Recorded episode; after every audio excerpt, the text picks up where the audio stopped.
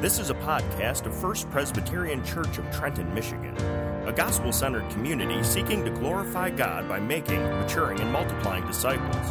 For more information, check out fpchurch.tv.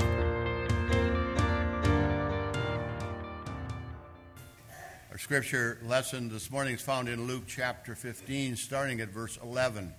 In this chapter, our Lord has shared three different parables talking about God's love for the lost. A parable of the lost sheep, a parable of the lost coin, and now this morning a parable of a lost son. We call him the prodigal son. Follow along as I read for you, starting at verse 11. And he said, There was a man who had two sons. And the younger of them said to his father, Father, give me the share of property that is coming to me and he divided his property, property between them. Not many days later, the younger son gathered all that he had and took a journey into a far country. And there he squandered his property in reckless living. And when he had spent everything, a severe famine arose in the country, and he began to be in need. And so he went and hired himself out to be one of the citizens of that country, who sent him into the fields to feed the pigs. And he was longing to be fed with the pods that the pigs ate. No one gave him anything. But when he came to himself, he said, How many of my father's hired servants have more than enough bread? But I perish here with hunger. I will arise and go to my father. I will say to him, Father, I have sinned against heaven and before you. I'm no longer worthy to be called your son. Treat me as one of your hired servants. And he arose and came to his father. But while he was still a long way off, his father saw him and felt compassion and ran and embraced him and kissed him. And the son said to him, Father, I have sinned against heaven and before you. I'm no longer worthy to be called your son. But the father said to his servants, Bring quickly the best robe and put it on him, and a ring on his hand, and shoes on his feet. And bring the fatted calf and kill it, and let us eat and celebrate. For this my son was dead and is alive again. He was lost and is found. And they began to celebrate. Now his older son was in the field, and as he came and drew near to the house, he heard music and dancing.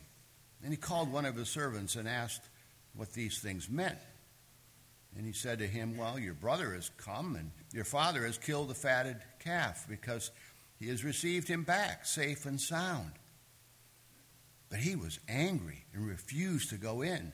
His father came out and entreated him, but he answered his father, Look, these many years I have served you and have never disobeyed your command, yet you never gave me a young goat that I might celebrate with my friends. But when his son, with this son of yours came, who has devoured your property with prostitutes. You killed a fatted calf for him. And he said to him, Son, you are always with me, and all that is mine is yours. It is fitting to celebrate and be glad, for this your brother was dead and is alive, and he was lost and is found. Now shall we pray. Father, when we read this familiar parable, what else can we do but rejoice at your great love and mercy and kindness? For we put ourselves exactly in the shoes of this prodigal. We know exactly what this parable is talking about. A wayward son who's gone his way and squandered all of his resources and turned his back on his father. But his father has received him and embraced him and showered him with love and grace. Lord, that is exactly what you have done with us. We were lost, but now we are found. We didn't find ourselves. We didn't do anything to merit or deserve or earn your love and grace and kindness and compassion. All of that has come from you, for you are a loving and caring God. So, Lord, we stand amazed at your grace, your kindness, your provision. Thank you, Lord, for allowing us the privilege of being in your presence, of being embraced by your love, of being showered with all of these spiritual blessings that are ours. And above all of them, at the top of the list, is the fact that our sins are atoned for, washed away, and we are on our way to heaven. So, Father, thank you for allowing us to be your children. Lord, you've given us a wonderful church in which we can serve, we can roll up our sleeves, and we can see opportunities all around us. We are again thankful for, oh, the faithful men and women who know that they are here for a purpose. And they lead, they teach, they pray, they serve, they minister in, in very quiet ways, but faithful ways. Some of them are privileged to uh, be up front to be on the stage, literally and figuratively, and others are just quietly working in ways that only you know about. In every case, Lord, we count it a privilege, a wonderful privilege, to even be included among your servants. And so we pray that as more and more people come our way, as we open our doors, and as we are unselfish about spreading the good news to those around us, may we welcome them and embrace them. Lord, as, uh, as some folks will be in our new members class, and uh, as Josh will be sharing some of the things about our church, we just pray you would use these, these moments and these times uh, to cement a relationship between them and, and us as a church. Lord, our hearts go out to those uh, down in Florida and in, in southeast uh, uh, United States who have been impacted by this terrible storm. And uh, Lord, again, we know that many in our, in our, extended church family, in the, in the Evangelical Presbyterian Church, as we have already heard reports of damage that is done and, and hurt, people who have been hurt and property that has been destroyed. In every case, Lord, surround these dear folks with your, your consolation and your encouragement and your support and help them to get back on their feet and uh, continue to love you and serve you. We are reminded that we never know what a day will bring, whether it be a terrible storm, whether it be simply a, a personal accident, whether it be a change in our health. Each day brings its own joys and challenges. We, we live one day at a time and we keep our eyes focused upon you. And uh, Lord, to that end, we again devote ourselves afresh. Now, Lord, uh, speak through Pastor Carr as he shares reflections and thoughts and, uh, um, and, um, and the study that we have before us in this passage. Help the words that Aaron uh, shares with us not merely be his own, but may they be words that come from you. And may you speak to our hearts through your Holy Spirit. In Jesus' name, amen.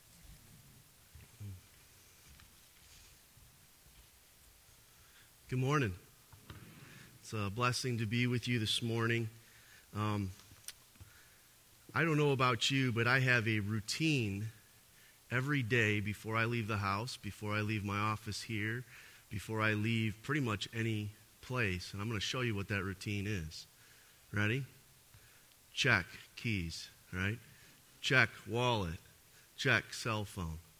And I go through that routine every time I'm about to leave. And some of you are nodding because that's similar to your routine. I want you to think about the importance of that routine because recently I did all of those checking and I still forgot something. I forgot my coat. In Michigan, coats are important. You never know when it's going to go below zero and when it's going to be 90 in the same day. Um, but we were out doing some visitations and I checked all of my my specific areas and saw that I had everything and was ready to head out. And soon later in the day, I was at football practice working with the offensive lineman, and it dawned on me I don't have my coat. It's cold out here, and I don't have my coat. And as I began to think, a panic began to come over me. I began to think of all the places I went, all the, all the places it could possibly be. And this is one of my favorite coats. And I began to become panicked, and the offensive lineman started to see that I was distracted from what I was supposed to be doing because I was actually thinking about where is my coat? well, I recruited a few helpers, and eventually I got that call that it was found. And let me tell you, there was great rejoicing when my coat was found. Now, I share that story with you because I want you to think about the importance of the things I just talked about. I want you to think for a moment the importance of car keys. They connect us to our mobility, to our freedom. Um, I remember when my grandmother had to give up driving, I remember it was heartbreaking for her because, in many ways, she lost the freedom of her mobility. Uh, losing your wallet is to lose not just your uh, resources and sense of your bank account, you can lose your identity. And that changes everything. How about losing your cell phone? You lose the connectability you have with everyone. Even a jacket can leave you cold. Now, I tell you that there was joy found in finding that jacket. There would be great joy found in finding a lost phone or a lost wallet or lost keys. And yet, all of those things are temporal. Amen? All of those things, really, in the perspective of life, don't matter in regards to eternity. And yet, what do we do for them? We search and we search, we enlist help, and when they're found, we rejoice The question before us this morning is how much more should we be rejoicing when people who were lost are now found? How much more should that make our hearts leap? See, we should truly celebrate when a sinner, a person, a human being who was lost, spiritually is found that should bring great joy. And really, that's the point of the 15th chapter of Luke. In fact, there are three parables in this story. Uh, Pastor Ian read one, and I just want to look at the other two as well and put them together very quickly to give us that sense of the rejoicing that Jesus commands regarding sinners repenting. To understand the context, we need to understand that really there is a tale of two different types of responses those who rejoice and those who don't. Do me a favor and look at chapter 15, verse 1. Now, the tax collectors and the sinners were all drawing near to hear him. And the Pharisees and the scribes grumbled. I want you to hear what this says they were saying, This man receives sinners, he even eats with them. Notice the grumbling versus the receiving. Notice the grumbling versus the complaining. Those are the two responses that one can have regarding how one handles sinners. Yet Jesus was on his way to Jerusalem. I'll remind you, that's the part of the life of Christ that we're in. Jesus' eyes are fixed upon the cross, he is moving towards his death. Back in chapter 9 of Luke, he said, The Son of Man must suffer many things and be rejected by the elders and the chief priests and the scribes and be killed, and on the third day be risen. That was his mission. His eyes were fixed. And along that mission, that meant loving sinners. Jesus, during this time, has received quite a reputation. He's received a reputation as a teacher, for he teaches as one with authority, it says. He's received a reputation as a healer, for the lame walk, the blind see. He does all sorts of miracles. That was the reputation. And yet there was a third reputation that was associated with Jesus. He is a friend to sinners. Amen. He is a friend to sinners. He's a friend to tax collectors, those who are cheating their own people while paying Rome's taxes. Sinners, those who are living in open rebellion to the command of God. And these sinners, these tax collectors, were drawn to him. They were drawn to Jesus. And what are we told? Jesus received them. Jesus received them. The Pharisees, the religious leaders of the day, did not like Jesus' reputations. They didn't like Jesus' reputations because Jesus taught differently than they did. Jesus healed on the Sabbath, and Jesus received sinners. So they grumbled, they complained. In verse 2, when it uses the word grumbled, I want your mind to go all the way back to the Old Testament. I want you to think about those Israelites of old in the wilderness as they grumbled against God. It's the same word. Isn't it ironic that the Israelites of old and the Israelites of Jesus' day both grumbled against God? So, in the midst of this grumbling, Jesus does something. What does he do? Does he send lightning from heaven to consume them? No. Jesus teaches. That Jesus teaches in a parable. A parable literally means to come alongside. A parable is a story with a hidden meaning. Jesus cared enough to offer understanding to any that had ears to hear. That's important. Jesus took the time to offer clarity for any that had ears to hear. He wanted them to understand what it was he was doing. Jesus wanted them to understand what the story, his mission, his purpose, the gospel was really all about. Jesus actually cared enough to explain.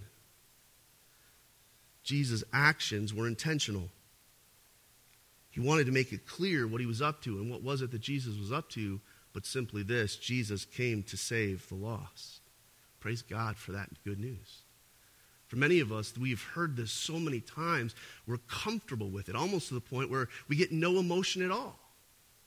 But Jesus came to save the lost. Jesus came to save sinners. And see, Jesus says there should be rejoicing at the news of that. There should be rejoicing, not grumbling, not complaining, but rejoicing at the news of the gospel forces us to kind of sit for a moment in just those first few verses and ask the question do we grumble? Do we grumble at the good news that sinners repent? For understand that when sinners repent, that means they're going to be around. They're going to want to be in the worship place. They're going to want to be in the Bible studies. They're going to ask questions that we might want to roll our eyes to or feel that we're too far beyond. But do we truly rejoice in the fact that sinners want to be near Jesus? Jesus did. And Jesus called his church to rejoice that sinners were drawn to him. So Jesus tells three different tales, three different parables with one simple meaning rejoice. Rejoice. Rejoice. That's his point. Uh, Jesus begins with the story of a lost sheep. Many of us have heard it. In, in the beginning here, in verse 3, he tells a parable of a man who had a hundred sheep. A man who had a hundred sheep, according to verse 3. He says, And if he lost one of them, does he not leave the 90 and 9 to go to the open in the open country to go after the one that is lost until he finds it? Let me tell you a story. When I was a little boy in Sunday school class, I remember hearing this story, and I remember becoming angry I remember becoming very angry. I began to think, how dare that shepherd leave 99 good sheep? That's silly. How dare he do that? Know, when it dropped on me, though, that I was the one he was going after, it changed the whole perspective, didn't it? And when we realized for the first time that Jesus left the 99 to go after us, well, that it makes sense. I mean, after all, it's us. but when he leaves us with the other 99 to go after another one, we begin to wonder what are you up to? What are you thinking? How can this be correct? Yet Jesus makes it clear that this is the mission of the shepherd, a good shepherd. Friends, honestly, the good shepherd is put in contrast with bad shepherds. The John 10 shepherd, the shepherd who lays his life down for his sheep, is put in contrast with bad shepherds, those who would leave the one to wander off and be devoured. After all, that's what was happening in Israel. That's what was happening in the New Testament with the leadership. They were more worried about their status and position than they were about the sheep. This wasn't anything new. Again, I drop you back to the Old Testament. In Ezekiel 34, listen to the words beginning at verse 7. Therefore, you shepherds, Hear the word of the Lord. As I live, declares the Lord God, surely because my sheep have become a prey, and my sheep have become food for all the wild beasts, since there was no shepherd. And because my shepherds have not searched for my sheep, but the shepherds have fed themselves and have not fed my sheep, therefore, you shepherds, hear the word of the Lord. Now, watch what he says in verse 10 Thus says the Lord God, Behold, I am against the shepherds. I will require my sheep at their hand, and I will put a stop to their feeding the sheep. No longer shall the shepherds feed themselves. I love this part right here. I will rescue my sheep from their mouths, that they may not be food for them. I will rescue. Isn't that exactly what Jesus did? Jesus came as the good shepherd to rescue the sheep. And he says, all those others who claim to be shepherds but are not willing to go after the one are not my shepherds. The good shepherd rejoices over the finding of the lost sheep. In verse 5, when he finds it, it says he puts the sheep around his neck, he carries it. In verse 6, it says that when he, he finds it, he calls together all his friends and his family, and he asks them to rejoice with him. Notice the word rejoice joy. But then he says in verse 7 there will be more joy in heaven over one sinner who repents than over 99 righteous persons who need no repentance. See, the point is, heaven rejoices over sinners who repent, shouldn't we? Friends, heaven rejoices over sinners who repent, shouldn't we? I ask you again, are you rejoicing over sinners who repent? We should. Because Jesus came to die for his sheep. Jesus then tells the story of the lost coin. It's a, it's a woman who had 10 coins and lost one of them. Understand, in the first story, he lost one one hundredth. Now she loses one tenth of her wealth. And any good steward who lost one tenth would surely look for it. We're told she gets a lamp and she sweeps the house. And as she looks, she finally finds it. And in verse 9, upon finding it, she calls together her friends and neighbors, saying, Rejoice with me. Rejoice with me. Joy. Again, Jesus offers a caveat in verse 10. He says, There is joy before the angels of God over one sinner who repents. Do you catch the rhythm? Each time the person finds what's lost, they rejoice. And then Jesus makes it clear the rejoicing they do is nothing compared to the joy of heaven. Rejoicing over a sinner who repents. These two stories have shown us how a good shepherd who loses one out of a hundred goes and looks for it and rejoices when he finds it. A good steward who loses one tenth of her wealth goes and looks for it, and when she finds it, she rejoices over it Jesus makes it clear that searching for what is lost is a good thing. Rejoicing when it's found is an even better thing. It's something that is done in heaven. Yet again, we're forced to ask are we rejoicing with heaven over sinners who repent? Jesus commands it. Jesus says, Rejoice with me, friends, family. Rejoice with me. And now we look to the third story that Jesus tells. Went from one one hundredth to one tenth to now the man has lost both of his sons. And you say, well, that's not the story, Aaron. He just lost one of his sons. No, listen to the story. He loses both of his sons. The younger son says in verse 12, Father, give me my inheritance now. Let's be very clear what the younger son is basically saying. He's saying, Dad, hurry up and die so I can get my wealth. The audacity, right? Well, if you've ever been with a teenager, you probably heard that before. I hope not. I hope we've never heard that before. The disrespect, the hatred, the, the lack of love for one's father. Hurry up and die so that I can get my inheritance. And yet, what I want you to notice is what the father does. He divides up the property between the two sons, we're told. Understand the older son would get a double portion, so the younger son gets one third, but he gets that one third now. And I want you to understand how the father made that possible. The father didn't just go into the bank and ask for a cashier's check. No, the father had to sell off livestock. The father had to sell off property. And now the family farm got smaller. The family resources got smaller. And once he cashed out, he paid his son the money that was his based upon his inheritance. And the son leaves. But then we're told in verse 13 that the son wasted his inheritance. I noticed the words that Pastor Ian read reckless living. Wild, reckless living. The things that we see happen on spring break in Florida are nothing compared to the way that this young man lived his life. Recklessly, wasting his inheritance, the family farm, the investment, the toil, the sweat, the money was blown. And then we're told, as often happens in Scripture, came a famine. It's always interesting to read in Scripture, and you mark my words on this. Every time a famine comes, something big is about to happen.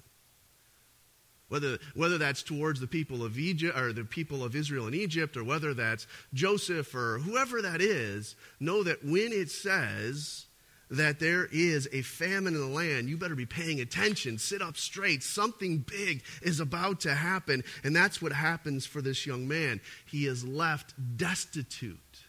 In fact, he's longing to even eat, according to verse 16, what the pods that the pigs ate. He longs for it. it. means he didn't even get it, but he longed for it. Here's this Jewish boy longing to eat what the pigs eat.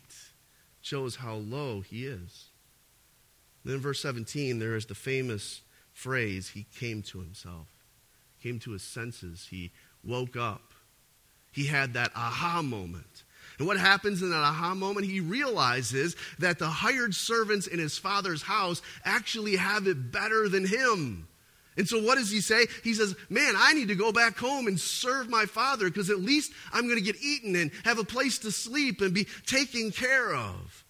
And I love verse 19. It talks about him practicing his speech of repentance along the way. You can just kind of picture him as he's walking and talking to himself, telling himself what he's going to say when he sees his father. But he doesn't even have time to say the speech because his father, who probably sat by the family living room window looking out and praying for his son religiously, sees his son coming up over the hill and he runs to him. In our culture, we don't understand the significance of that, but understand that in that Oriental culture of the day, that Eastern Orient, it would have been taboo for an elderly man to run to a young son. He should have waited. That's what culture would have deemed. But out of love for his son, he leaps out of his chair. He runs to his son. And there he gives his son, listen to this, a hug, a kiss, a robe, a ring, and shoes. What is he saying by these? He's saying you're forgiven without him ever saying his speech. You're forgiven. You're not a servant in this house. You're my son. Here's a ring. Here's shoes for your feet. Here's my robe. You're a son. I kiss you. I hug you. I love you. The joy that this must have brought. According to verse 13, we're told that he throws his son the biggest bash of all time. The fatted calf is the calf that's set aside, given the double portion of meal, and is, is, is waiting for that special occasion. And they wouldn't just celebrate a fatted calf because it takes years to get a fatted calf the way a fatted calf needs to be. They would wait for that real, real, real, real, real special occasion. And this was it, according to the father. He sacrifices that fatted calf for his son. But then the story changes. The older son, the second son, remember I told you there were two lost sons. The older son, hearing the party, comes in from the field and he asks, What's going on? To which the servant, probably pretty happily carrying a tray and just kind of excited, kind of bouncing along to the music, he says, Your brother has come home and your father has killed the fatted calf. Isn't this great? To which the older brother says, You got to be kidding me. Doesn't he know what that kid did? We lost a good chunk of our farm. We've lost livestock. We've lost investment power. He's hurt this place. And now my dad is throwing him a party? See, one of the things you need to understand is the younger brother already spent his inheritance. Now, anything that was spent was coming out of the older brother's inheritance. That's important here. So you understand the depth of his anger and bitterness and rage as he sees that his inheritance is being spent on that sinner. He won't come into the party. He sulks. He's angry.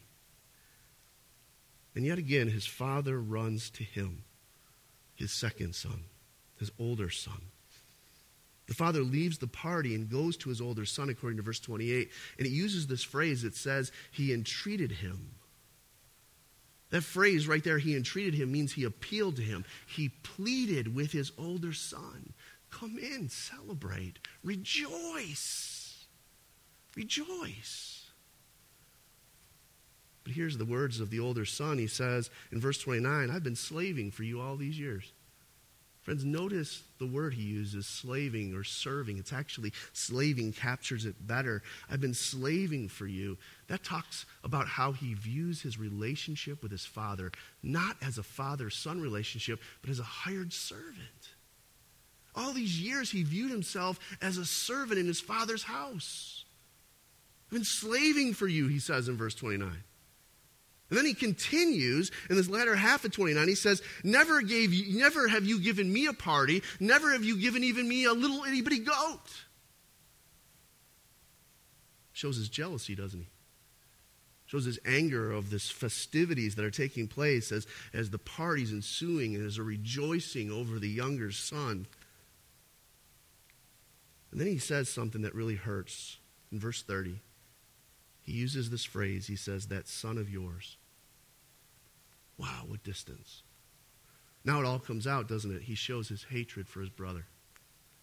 He's not my brother. He's not, he's not related to me. He's your son. It's funny in our house, every time a kid does something bad, they're mine. That son, that daughter, right? That's exactly what we see happen with the older brother as he distances himself. He shows his hatred for his younger brother. And yet, I want you to see in all this the father's response. Remember the goat comment. Remember, remember the, the fact that I've been slaving for you comment. Remember the comment, this son of yours. Listen to what the father says in verse 31 All I have is already yours. It's already yours. You, you don't just have the little goat, you, you have the fatted calf. Everything I have is yours. And then he goes on to say, You should rejoice in your brother's return. He who was dead is now alive. He who's lost has been found. You should be rejoicing. You should be the one saying, Let's celebrate. Let's, let's slay the fatted calf. But this is not your response. And it should be. Friends, we're never told if the elder brother ever repents. We're never told if he ever enters the party. Many commentators believe he never did. I'm holding out hope that maybe he did. Because the truth is, at times I can see the older brother in me.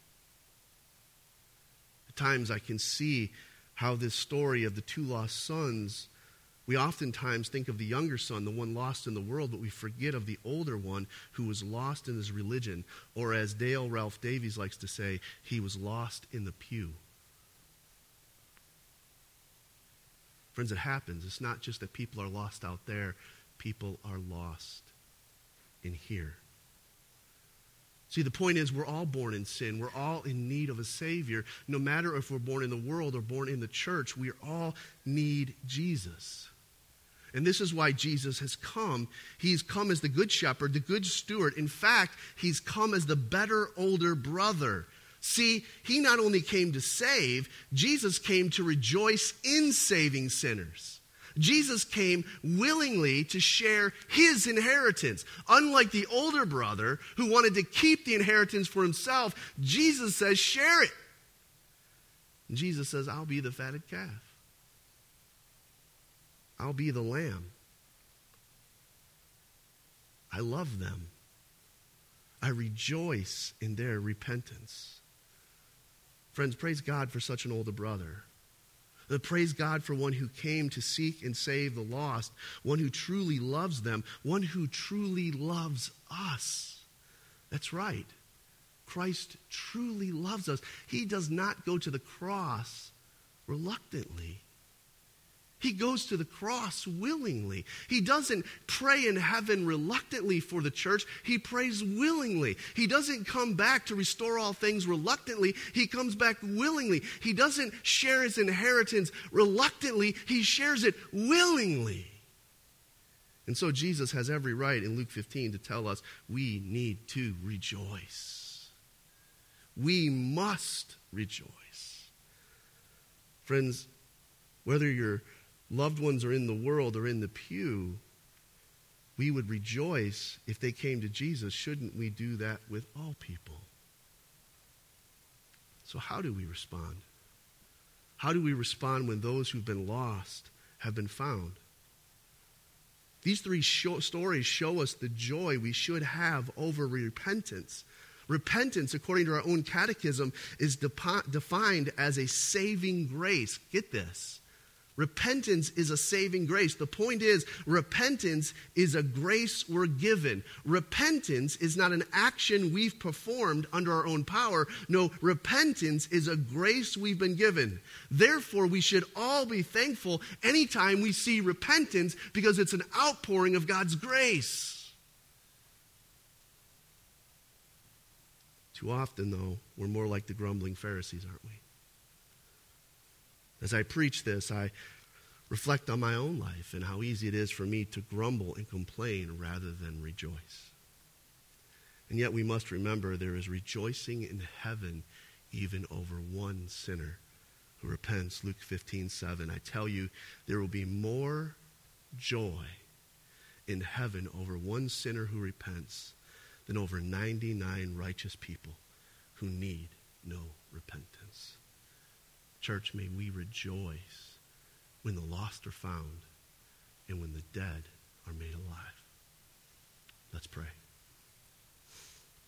Heavenly Father, we come before you and we thank you for the good news of the gospel. We thank you for our older brother Jesus, who willingly shares his inheritance, who willingly and rejoices in seeing sinners come home, who willingly became the Lamb of God to take away the sins of the world.